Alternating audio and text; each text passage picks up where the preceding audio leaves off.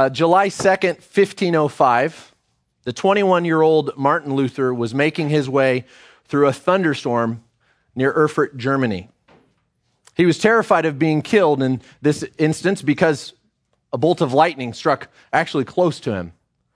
And so in that moment, he called out to the patron saint, Saint Anne, patron saint of miners, help me and I will become a monk.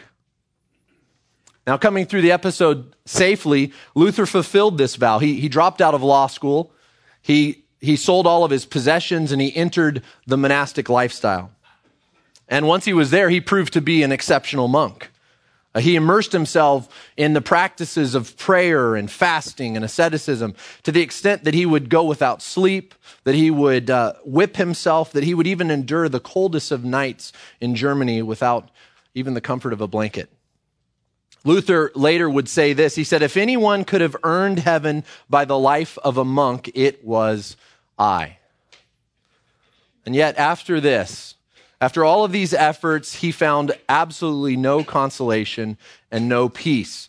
And he was terrified by this one thought, the thought of God's wrath. And he saw passages like Romans 1:17 as, as an unattainable standard. We know that passage reads as, as this follows For in it, the gospel, the righteousness of God, is revealed from faith to faith. As it is written, But the righteous man shall live by faith. In, in Luther's understanding, despite all of his efforts, despite all of his asceticism, he could never attain this standard of righteousness set by God. After all, uh, Luther was not righteous, and God was perfectly righteous. All of the righteousness that he could earn by merit still left him short of the mark. He spent eight years of his life striving to attain righteousness through this method of monkery, as he would call it. And you know what? What he learned is he couldn't earn that way. It's interesting because he asked this one question, and this one question that he asked is the same question that every human being in this room and on our planet must ask How can I be justified before a holy God? He asked the question. That's a correct question. The answer that he gave was very wrong, wasn't it? The answer he gave was that I would try to achieve that by my works, by my merits, by the good deeds that I can do. But I don't want us to neglect the fact that the question itself is very, very good. It's a question that each of us need to ask. It's a question that everyone in this room must ask and must have the correct answer for. How can a sinner like you and I be justified before a holy and perfectly righteous God? How can we be pardoned from the punishment and the condemnation that we know from the scripture is due to us because of our sin? We know in Romans 3, all, all have sinned and fall short of the glory of God. We know from the scripture that there is none righteous, no, not even one. We, we know that the verdict has been cast that we are sinners and that we need to be made right with God. But how do we accomplish that? Must we earn our way through ritual? Did, did Luther have the right method? He just didn't do it quite well enough? That's the question that we're going to ask today, and that's the question that's answered graciously in our text.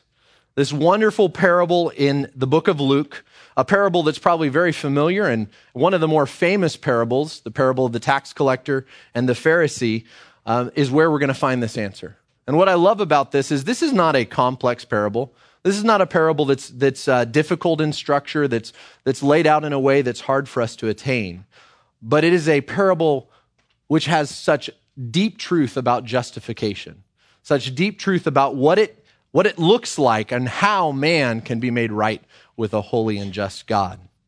So today in our passage in Luke 18, we're going to see three details about justification that help us understand how sinners, just like us, can be justified before a holy God. And my desire is not just that we see this, but as we come out of the other side of studying this text, we, we can also learn, lead us to examine how we are living our lives. What are we trusting in? Where are we finding our justification before a holy God? So, real quickly, let me lay out the outline for you today. We're going to see three points, as I said. First, in verse 9, we're going to see man's comprehensive need to be justified.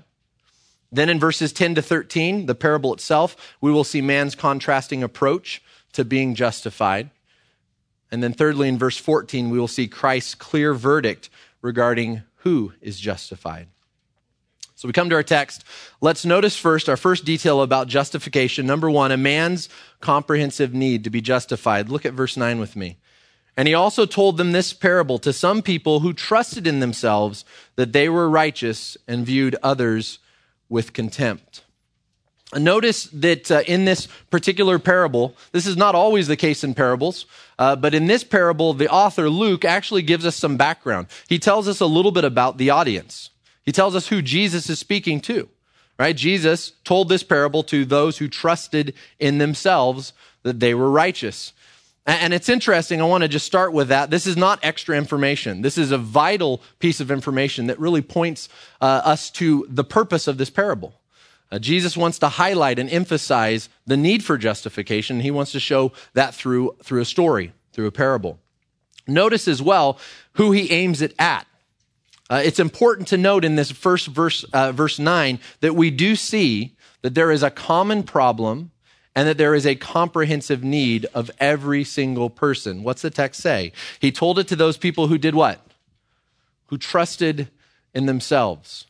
Those people who trusted in themselves. That's the common problem. The common problem that every human being, and it doesn't matter if you go to Grace Community Church or if you are a complete unbeliever in uh, South Africa, and I'm not picking on South Africa just because Matt's here, right? Doesn't matter where you're out on this globe we all have the exact same common problem, and that is our instinctual sinful nature draws us first and foremost to trust in ourselves. And the crazy thing is, even for believers, even with the Holy Spirit, I still struggle with this. Maybe some of you do as well. Even with the Spirit indwelling us, there is still that temptation, that draw to the flesh to trust in ourselves. But that common problem also expresses really a comprehensive need, and that need is that we must be justified to approach a holy God. The reality is we cannot re- remain in our sinful state, and we cannot remain unjustified. There is a day coming for every single one of us when we will stand before a holy God. I have four children, and uh, my wife and I probably the, the the most consistent prayer that comes from our lips is prayer for the salvation of our children. That is a daily prayer. That is an almost hourly prayer. I know many of you in this room, probably with children, have a very similar burden on your heart. And the thing that always gets back into my mind is, is I want my children to be able to stand before their Savior. Their Savior. They're all going to stand. We're all going to stand before Jesus Christ. Philippians 2 reminds us that, right? In that day when he is exalted, we will all stand before him. We will all bow the knee and confess with the tongue that he is Lord. The question that divides the two types of people on this planet is do we do that to him as our Savior or as our judge? There is a hell, it exists. We don't talk about it enough. We don't talk about the reality that there is a day of judgment coming and that there is a comprehensive need for every single person in this room and every single person that we pass on the street. Every time we exchange money with someone in a store, that person has a comprehensive need. Every neighbor that we live next to, they have a comprehensive need. They need to be justified. And Jesus here is acknowledging the need and condemning the solution by those who trust in themselves that they are righteous. Now, the amazing thing is, I've, I've kind of already showed my hand. 2,000 years later, this is still the case, right?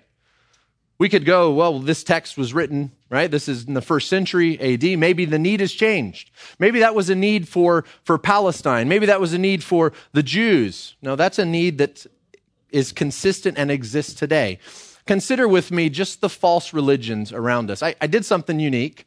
Okay. I like to, Rich uses Google sometimes and talks about it. So I used um, Google Maps. Okay. And I went on there and I just did a search of the places of worship around us. So I used Roscoe Boulevard, Grace Community Church, and some of you know you drive past the Buddhist temple on the corner, and then there's the synagogue right here. If you go up to Van Nuys, there's a mosque uh, just down Van Nuys from Roscoe. In fact, if you did a search, just a few things I found. There are 10 Buddhist temples within 15 miles of this location. There are uh, three to four uh, Hindu temples. I said three to four because one of them I wasn't sure if it was a temple or a, or a place of business. Um, there's, there, I'm not sure. There's eight, there's eight Mormon churches, right? And I use that term loosely, places of worship. There's six mosques. There's 10 kingdom halls, Jehovah's Witness places, 11 synagogues, and a host of Roman Catholic churches around this spot.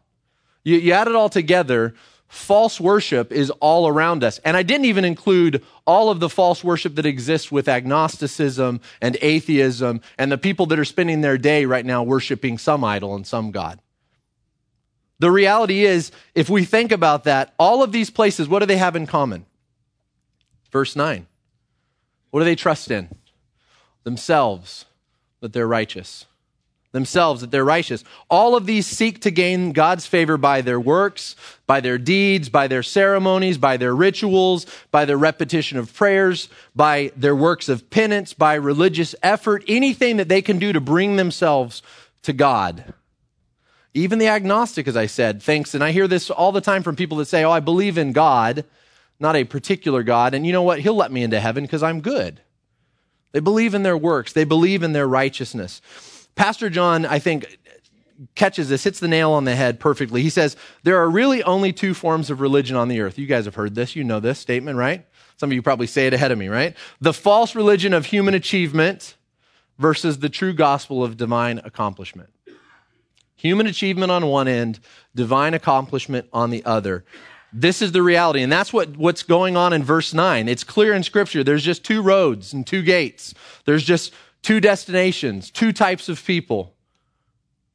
And so, what Jesus starts in this passage, as Luke notices, as Luke notes here, is he told this parable to some who trusted in themselves that they were righteousness, that they were righteous. So he begins this section addressing his parable to anyone who falls in the camp of human achievement. Notice something else in verse 9, though. It doesn't stop there. He says, To those who trusted in themselves they were righteous, second part, and viewed others with contempt. Now, I think this is important because this is a natural outgrowth of trusting in yourself. If you find salvation, if you trust in yourself rather than God, what's the natural what's the natural tendency is that we grow in pride. Right? As we as we set our standard of comparison, if I trust in myself, what is my standard of comparison? It's not a holy and righteous God because I can never attain that in my own works. But now what's my standard become? It Becomes all of you in this room. It becomes those who I pass. It's those who I live next to. It's those who I work with. I set the standard as others. I see the wickedness around me and my ego swells. Well, I'm not like that guy. I'm a pretty good person. Look at how he lives. There's always somebody more wicked than you. You know, I often thought about this, and this may be a, it's an interesting analogy, but I'm pretty sure Adolf Hitler found someone else more wicked than him. You know, we always use him as the standard. But the reality is, think about him. I, I don't know his thoughts, but he probably found someone else more wicked than him. And this is the case for those who are self righteous. We compare ourselves with man rather than God. We ignore the perfect standard, a, a, God who in Isaiah 6 we hear he is what? Holy, holy, holy. One holy doesn't work, it takes three. A thrice holy God a God that is so perfect, that is so far transcendent from us, that there's no way that we could stand before him. And so what do we do? Rather than comparing with that standard, we compare with the standard that we can measure up against. We make the standard lower. Uh, some of you guys know uh, my previous uh, uh life, I don't know if that's the right word, our previous career before we came down to Los Angeles three years ago was as a school teacher and I taught in, in a private Christian school. So, any of you uh, teachers here in the room, do we have any teachers? Teachers? Oh man, there's just a couple of us. All right. But if you've taught, I taught in a private Christian environment. I could bring out the Bible and talk about it anytime I wanted to. Um, but I had friends that were in, in public school. One thing that was interesting for me across the 11 years that I taught is I saw a continual dropping in the standards. The standards and the expectations that were put on students just got lower and lower and lower and lower. And, and what was amazing is as you lower the standards, well, more people achieve those standards. And so it becomes easier to say, oh, wow, look at how great our school is when we've lowered the standards a great deal. That's the reality of what happens here. Far often in our lives, what we do is we compare ourselves with man, we lower the standard, and then it's very simple for us to trust in our own righteousness. Because compared with them, yeah, we're not too bad. Guess what? Scripture doesn't give us this option, does it? Think of a couple passages, uh, just to, and, and you might jot these down. Matthew 5:48, we know, right? Instead, it calls us to do what? To be perfect as your heavenly Father is perfect. Uh, Leviticus 19:2 says, "You shall be holy, for I, the Lord your God, am holy." That's the standard that we must set against. And so Jesus starts. Luke gives us a picture of these people that he speaks to. Man's comprehensive need is to be justified, to be right before a holy God. And yet they often tend in this other direction. I want you to notice one more thing in this, in this first uh, point here. Notice who he told the parable to. Did you guys see those two little words? Some people. Doesn't say scribes and Pharisees. I, I don't know about you, but when I first started to study this text, I, I kind of already assumed that this parable was told to scribes and Pharisees, because it, you know, kind of shows the Pharisee in a particular light. But when you look at the text, I think it's really, really interesting, and I think it's a very, very important addition here in the text, is that he says some people not Pharisees and scribes. I, I, do believe that Jesus is addressing the scribes and Pharisees. I do believe that, that they're in his midst and they're hearing these words in this parable. But I think it's so important that we hear the sum because what that allows is when we come to the text, we realize that we might be those people. That we might be some of those people. If it said scribes and Pharisees, well, you might just say, well, I'm not a scribe, nor am I a Pharisee. This doesn't apply to me. But we may be those people. And be warned if you are like that, if you find your righteousness in yourself, if you trust yourself and your works and your merits and your deeds, guess what? You will swell with spiritual pride. You will treat others with contempt. You will look down on others and become outwardly focused and spend your time comparing yourself with the failures of others rather than looking at your own heart. And so I think the, the point of application here for us is just to remember that we all face this struggle of trusting in ourselves. That we all are going to face that in various ways and in various times. That we should understand that, that left unchecked, that that can lead to us viewing others with contempt. That can lead to us seeing ourselves and our own merits as the means by which we're justified. So let the word assault your heart this morning. And I would ask that question even in your heart now. Do I trust in myself? Do I trust in my own merit? So Luke sets this up. He sets the stage here by letting us know again the comprehensive need to be justified. He shows us very clearly that we need to trust not in ourselves, but what he's going to follow through the rest of this parable in a Savior, in one other than ourselves. We've seen his comprehensive need. Look, secondly, back to the text, verse 10, man's contrasting approach to being justified. So there is a comprehensive need we all have, but in verses 10 to 13, Jesus is going to use this parable to show two sinners. I like to call this a tale of two sinners. Okay? Because it's two sinners that he's going to set up and show and demonstrate the two different ways that we can come and approach God. And I think we're going to see in this, we're going to see three particular areas that I want to note that contrast, that are used to set up this contrast that distinguish these two approach, uh, approaches to God. First one, first one is their position. Their position. Look at verse 10 and read it with me. Two men went up into the temple to pray, one a Pharisee and one a tax collector. Um, when we hear this phrase, and I'm going to I'm going to call you out on this a little bit. When we hear this phrase, Pharisee and tax collector, you probably already have some information, some presuppositions that are filling your head, don't you? I, I did myself. Uh, what do you think when you hear Pharisee? And I don't, I don't need back and forth, but just think in your mind here. What do you hear? What do you think of? What do you consider when you hear that word Pharisee? What do you hear and what do you think of when you hear tax collector? Because I think a lot of times we come to the text and, and we hear it and we already have all of this other information, all of this, this other scriptures. And praise the Lord that you guys are well taught, that you're at a, at a church where the, the full counsel of God's word is taught. So you do have all of this information. But I want to be careful that we don't pour in all this meaning to the text before we actually study it. What do you think of? I mean, maybe Matthew 23 comes to your mind right off the bat.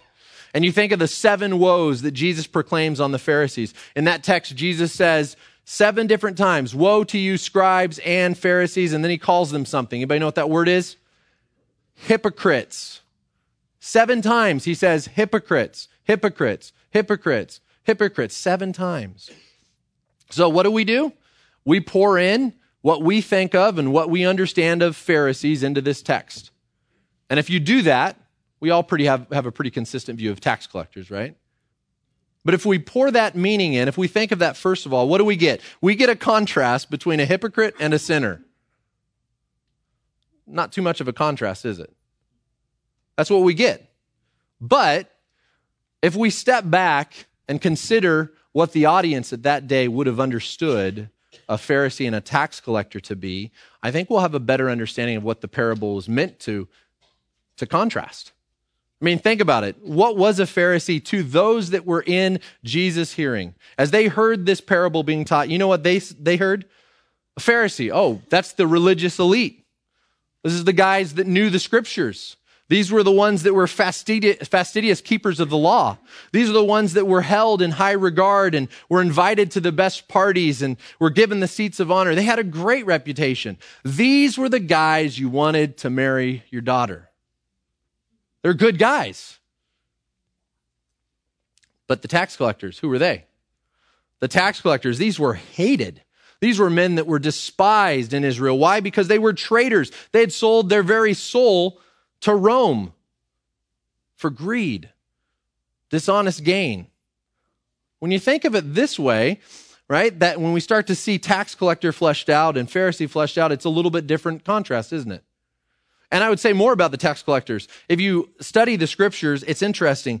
If you take, there's five or six different passages that actually use tax collectors in combination with the word sinners generically. So like in Luke 5:30, why do you eat and drink with tax collectors and sinners? In Luke 7:34, the Pharisees and the lawyers come to Jesus, they indict him and they call him a glutton and a drunkard because he's a friend of who? Tax collectors and sinners there's several other passages in Luke 15, 1 and Matthew 9, 10 that show this same kind of, of understanding. And, and if we, I, for me, what this shows very clearly is the tax collectors were so wicked. They were viewed so negatively by the Jewish people that a tax collector was a synonym for a sinner. So when Jesus says a tax collector and a Pharisee went up to the temple, what the people heard that day was not a contrast between a hypocrite and a sinner. James Montgomery Boice puts it this way, and I think it's very poignant. It's like comparing the Chief Justice of the Supreme Court with a rapist. Tax collector, Pharisee. So Jesus starts by giving his audience this polar view, these polar positions the righteous and the pious Pharisee and the wicked, immoral tax collector. But he doesn't stop at their position. He continues. Notice, secondly, not just their position, their posture. Look back to the text, verse 11. You'll notice something. Both men stood. Verse 11, the Pharisee stood and was praying this to himself. Verse 13, but the tax collector standing some distance off. I want to just notice the posture and the contrast between the two. Look at verses 12 of the Pharisee first, verses 11 through 12. He stood and was praying this to himself God, I thank you that I am not like other people, swindlers, unjust, adulterers, or even like this tax collector. His posture was definitely not one of humility, was it? He stood out in the midst of the temple he stood in a way that was self seeking. We know from Matthew 6, verse 5, that Jesus even condemns those hypocrites that would do what? That would stand on the street corners in the midst of the temple and, and would pray in such a way that they'd be seen by men. That's the posture of this Pharisee. It's an arrogant confidence. Uh, he, he doesn't even have a quiver in his voice. It's not before God in a place of humility. He's not, he's not in awe of God. He, there's not a, a mode of reverence here. He comes confidently, and he comes confidently in his own merits. That's the posture of this Pharisee. It's one of pride. Look at verse 13, though. But the tax collector, standing some distance away, was even unwilling to lift up his eyes to heaven, but was beating his breast, saying, God, be merciful to me, the sinner. Notice a couple things about this. Uh, the tax collector, look at the contrast. He's afar off, standing some distance away. If you were there that day, it's as if the Pharisee stands in the center of the temple near the altar, and the tax collector is out on the outer fringes of the court unwilling to come in where he can be in the midst. The Pharisee wants to be in the midst. He wants the eyes to be laid on him. He wants people to hear his prayer. The tax collector is just off in the corner to the side. He's on the fringes. Notice as well that he's even unwilling to lift his eyes to heaven. I don't know how many of you have uh, children that it's kind of funny. Um, our kids, uh, this may be shocker for some of you, they're not perfect. And um, sometimes they sin. And when they do sin, it's, it's interesting because there's really two postures. And all of you parents in the room have experienced this. And if you've ever been, those of you that have parents in the room, okay, um, you've probably done this. But there is a drastic posture of humility. I remember, you know, with little, when our children were little and they would sin in such a way and they get caught and they come to you with their eyes down and they kind of shuffle in and they kind of stand on the fringe of the door. They don't want to come into the room and face you. And, and there is this humility and there is a posture of unworthiness, right? So anybody experience that? That posture, this is the posture. It's a, it's a childlike approach. He averts his eyes. It's interesting if you look in the text down just a, a, little bit beyond this. Look at verses 15 to 17. You know, after our parable here, Jesus actually later says in verse 16, uh, permit the children to come to me and do not hinder them, for the kingdom of God belongs to such of these. And then he says, Truly I say to you, whoever does not receive the kingdom of God like a child will not enter it at all. The reality is that there is this childlike approach to God, right? An approach of what? Dependence. An approach of humility. Like a child who comes into the room with, with his father and, and isn't puffing out his chest, isn't, isn't trying to assert himself, but recognizes that he is dependent upon his father. And that's the approach of this man. Notice as well that he's broken, that he's mourning over his sin. And we see that in the, in the phrase that he did what? He's beating his breast. Okay? Uh, this, this terminology, this is an idiom that basically means the fact that he was sorrowful. Right? This, this is a, a man that comes not in arrogant pride, but rather in penitence and humility. He had nothing to bring to God, he had nothing to offer, and he knew it. And just take a moment to step back and apply this and think about this. What's your posture before God? How do you approach God? How do you approach Him in prayer? How do you approach Him in the morning? Is it a posture like, like this tax collector? That's humility, that's a posture of dependence, that's trusting in the Lord and comes to Him with childlike faith? Or is it a posture of arrogance like the Pharisee? Maybe you've walked with the Lord for a long time. Maybe you've studied the Bible cover to cover multiple times and you know all the answers. What can happen with answers is pride.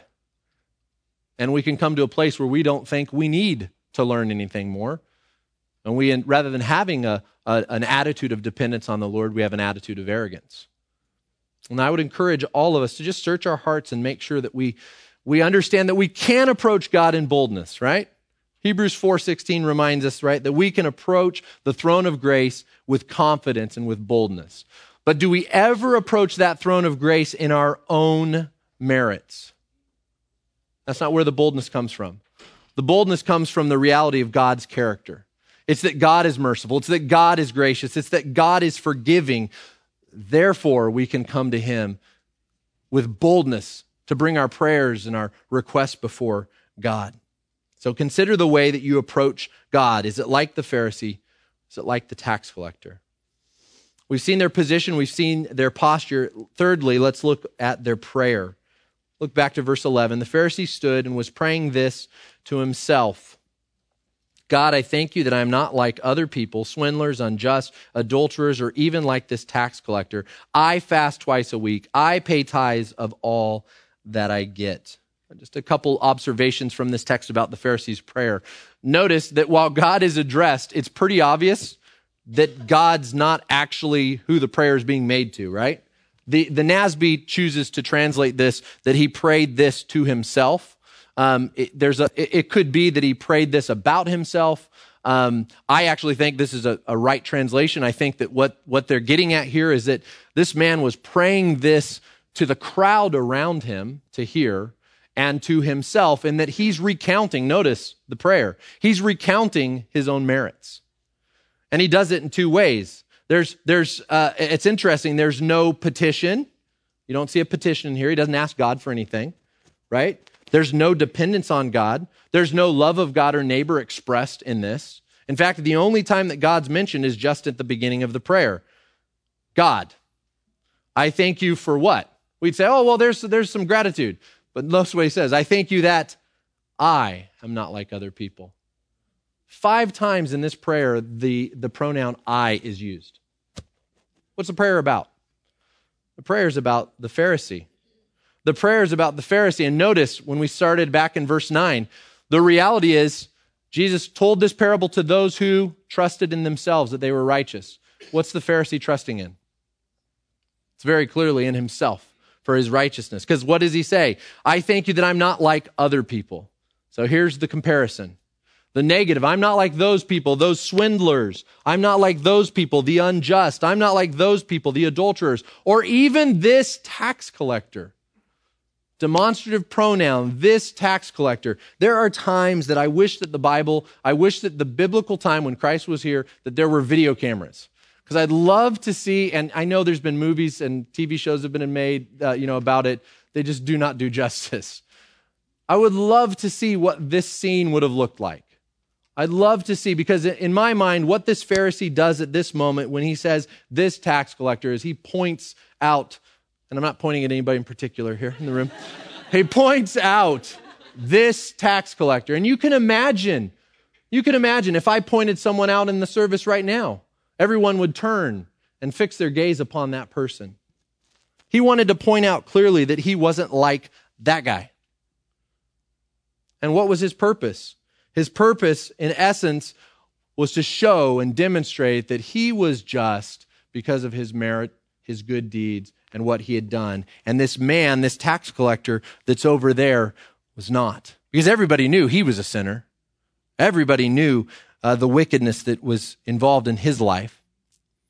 In his mind, this Pharisee here, he's seeing his works as his ticket for salvation. Archibald uh, Robertson put it this way This prayer was nothing more than a recital of his own virtues for his own self satisfaction, not fellowship with God. And that's why we hear things like, I fast twice a week. I pay tithes of all that I get. Again, we must always think about this as we come to this text. Where are we in that place? Where do we find our justification? Is it in the finished work of Christ? Or is it in the merit that we do? Is it the fact that we come to church regularly? That we tithe, that we give offerings to the Lord, that we pray? Notice the contrast, though. The prayer of the tax collector, verse 13. But the tax collector, standing some distance away, was even unwilling to lift his eyes to heaven, beating his breast, saying, God, be merciful to me, the sinner. I love that prayer. I think it's one of the most beautiful prayers in all of Scripture. And I want you to notice two things from this prayer. One, the tax collector, uh, tax collector realizes who he is, doesn't he? Look what he says God, be merciful to me, the sinner. Notice the use of the article here. We, uh, the sinner, not a sinner, the sinner. It reminds me of 1 Timothy 1.15 when Paul, referencing himself, speaking of himself, says that he is chief of sinners, the sinner. The emphasis here is that the, the tax collector sees himself as the guilty party before God. There is no one else in his mind. He's not pointing across to the Pharisee. He's not pointing out the hypocrite. Instead, what is he thinking about? He's thinking entirely upon God. He doesn't complain about the assessment made by the Pharisee. He doesn't point out the fact that, that here there's excuses for his sin. He doesn't do any of that. Instead, what he does is he confesses his need and his dependence before a holy God. He sees himself in relation to God, and his sinfulness is so overwhelming, so much that he beats his chest, that he averts his eyes, that he stands afar off, and he depends fully on God. God, be merciful to me. Like Isaiah in Isaiah 6, he recognizes what? That he's a man of unclean lips. He's a man of unclean lips, and he needs his lips to be purified by God. But secondly, notice he doesn't only realize who he is, but he realizes who God is. Who's he address his prayer to? To God. Just like the Pharisee. The Pharisee said, said God, it's the same term. But this is so different from the Pharisee, isn't it? Everything about this prayer is what? An exaltation of God and a humiliation of himself. It's short, it's succinct, but he simply has one request, a single petition, doesn't he? God, be merciful to me. God, be merciful to me. I, I, think it's pretty impressive when you think about uh, the reality when, when Jesus sets up this parable. I mean, this would have been so stri- striking for the audience to consider the fact that the prayer was nothing more than God, be merciful to me, a sinner. There's nothing else added to it. There's nothing else that needs to be there. It's even down to the very verb that's used. It's a, it's a passive imperative. It means be propitiated, be satisfied. His request is very simple. He knows he can't satisfy God with his good works. He knows that he cannot bring his own merit to the table. It's not self righteousness that is going to bring justification. And so he clearly articulates with these words, he has no other hope than the mercy of God. And I just want to stop for a second and apply this. What a blessed hope we have. What a blessed hope we have that our God hears these prayers. Because if you think about it, what does this prayer say? This prayer is a prayer that can be prayed by any person. No matter how dark the circumstance, no matter how deep the sinfulness, no matter how, how long you've lived in sin, this is a prayer that can be prayed by anyone once they come to a place of dependence. You don't have to teach this prayer in multiple steps. Isn't this a simple prayer? A prayer of, of petition of mercy. And I just love the fact that this is the reality of what we as believers can bring as a promise to every unbeliever. God is quick to hear this type of prayer, isn't he? God is quick to hear this type of prayer and to answer a prayer for mercy. And he will. Now, I want to step back from the text for a second. I didn't read verse 14 purposely because I didn't want to give away the ending. If you stopped right here through verse 13, what do you think the audience would have thought of this parable? who would the hero of the story be? And I think that if we really contemplate what we talked about, the Pharisee and, and, and especially the striking contrast in the type of prayer, that for many that were around Jesus who were doing what? Trusting in themselves for righteousness, they would have heard the Pharisee as who? The hero. The Pharisee would be the hero. But then Jesus closes with verse 14. I love it. Jesus says this, I tell you, this man went to his house justified rather than the other. For everyone, everyone who exalts himself will be humbled, but he who humbles himself will be exalted. This is our third point Christ's clear verdict regarding who is justified. See, the reality is everybody would have heard the Pharisee as the hero of the story, and Jesus flips it on its head and he says, No, you've missed it. This man, the same this man that the Pharisee pointed to, the same this man that the crowd would have seen as a sinner, a horrible, wicked sinner, that man was the one that went home righteous. This man. I love it as well. It's, it's, it's the fact that he was justified. Again, a, a, perfect passive participle. It literally means having been justified. As that man walked home from the temple that day, guess what? He went home justified justified. It was an imputed justification. It was not something that he earned. He didn't have to go and do 10 Hail Marys. He didn't have to go and, and do a whole bunch of meritorious work. There wasn't a system of discipleship that he had to complete before he could receive his justification. He went home justified. And I love the fact that that is the reality of every single believer in this room. Every single one of us in this room have been justified by exactly the same process. We have been justified not because of our own works, not because of our own merit, but because of faith and God's mercy and God's grace. We all know Ephesians 2 8 and 9, right? For by grace you've been saved through faith, not of yourselves. This is a gift of God, not a result of works, so that no one may boast. And think about the contrast. The Pharisee thought he had much to boast about, and he did. He did. He tithed, he fasted, he did all of the works that he thought would get him to heaven, but he went home remaining in his sins. He found no forgiveness because he didn't ask for any. He found no justification because he didn't think that there was any needed. He sought no reconciliation to God because he believed that God was already well pleased with him. And he trusted in himself and he looked on with contempt those around him whose deeds did not measure up to his.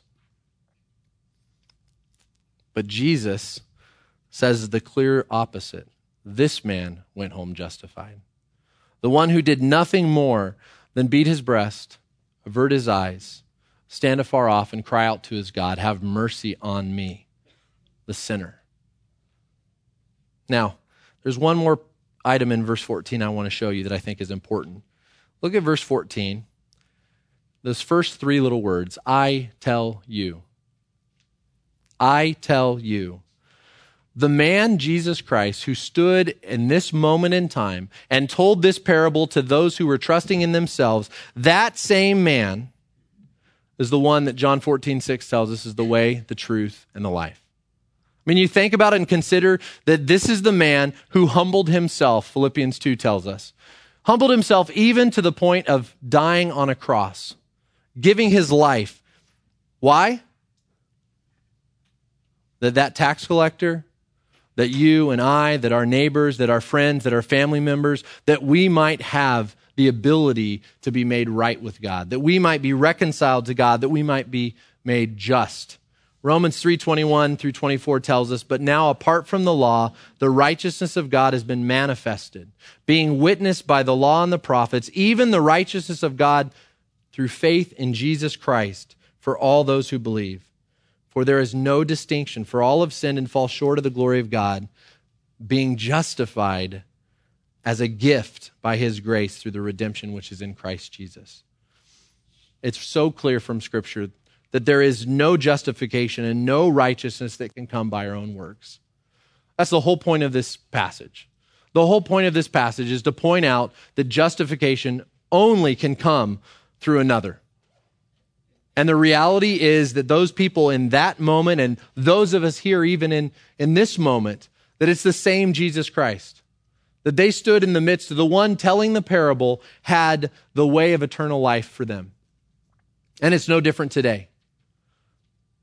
The one who holds eternal life for us is the Savior, Jesus Christ. He's the one that made a way that we might cry out for him, to him, for mercy, that he would hear us that He would pull us into the family of God. And it's crazy to think, but none of the audience that day, none of us today, can be justified in any other way. That's it. It's a simple truth, it's a very important truth, and it's a truth that we should share clearly with others. We've seen man's comprehensive need to be justified, man's contrasting approach to being justified, and Christ's clear verdict regarding who will be justified.